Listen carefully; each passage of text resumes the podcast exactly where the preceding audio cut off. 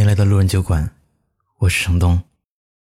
如果你想收听更多节目，请关注我的微信公众号南方的东。本期故事来源大鱼藏海。最近帮生病的朋友上了几天班，是服装店导购，感受颇多。当然大部分人都还挺不错，但还是有一些值得说上一说。比如有一位女士，自进店以来便一直骂骂咧咧，全程一边让人欣赏她的吊睛横眉，一边试穿数十件衣服，顺带拍照上传淘宝。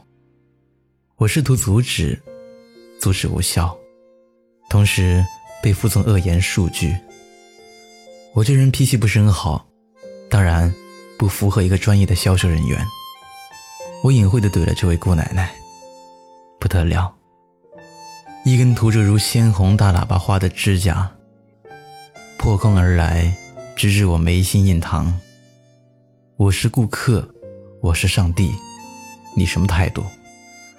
随后便是无休止境的恶言与纠缠、投诉。为了不让还在病中的朋友难做，我冲着小白花道歉。其实我与他就是简单的服务与被服务关系，我给予他尊重，他也不必高高在上回馈我以羞辱。我也没办法，毕竟是服务行业，总不能骂回去吧。现在生活多不容易啊，只不过可以悄悄给他竖个中指，蔑视一下他狰狞扭曲如同沙皮狗一般的嘴脸。刘浩最近被劈腿，谈了四年的女朋友入了公司副总的后宫，开启了一段美妙的充满了马赛克的故事。目前来说，故事名称可有很多个，比如霸道总裁爱上我，我受过爱情创伤的小白兔女友等等。反正按照剧情来看，刘浩分到的是个十八线反派，戏份很少，必须炮灰，所以他跑去人家办公室了。霸道副总邪魅一笑，解开领带让他滚蛋。可惜刘浩刚升上来的总监职位啊，屁股还没坐热呢。有一句话，话糙理不糙，螳臂挡车，压成泥巴，何必呢？任何一场 battle 的前提就是双方实力差别不要太大，这样比赛才有意义嘛。年轻人不要冲动，脑子一热撞上去，肉体凡胎撞上大理石，糊在上面，扣都扣不下来。生而为人，该怂就得怂，毕竟现在社会生活那么艰难。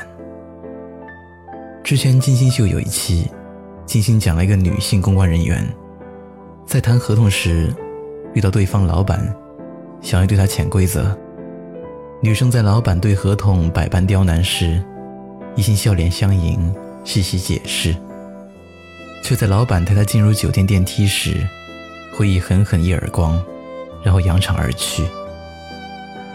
当时金星的话颇有力量，要我忍工作上的刁难可以，要老娘出卖自己的底线，滚蛋。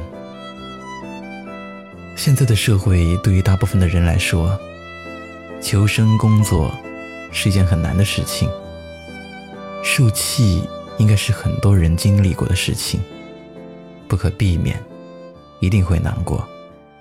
但是鲁迅的阿 Q 思想的确值得采纳，别人不让你开心，你可以自己让自己开心呀。但是忍耐是忍耐，底线也是要有的。每个人底线不同，共同点就是底线绝不能被触及。话不多说，各种平衡还需要各位细细思量。不找了找不到的，你还在想些什么？这世界已经疯了，你就别再自找折磨，别找了找不到的，上帝已如此忙碌，该来他总会来的，别找。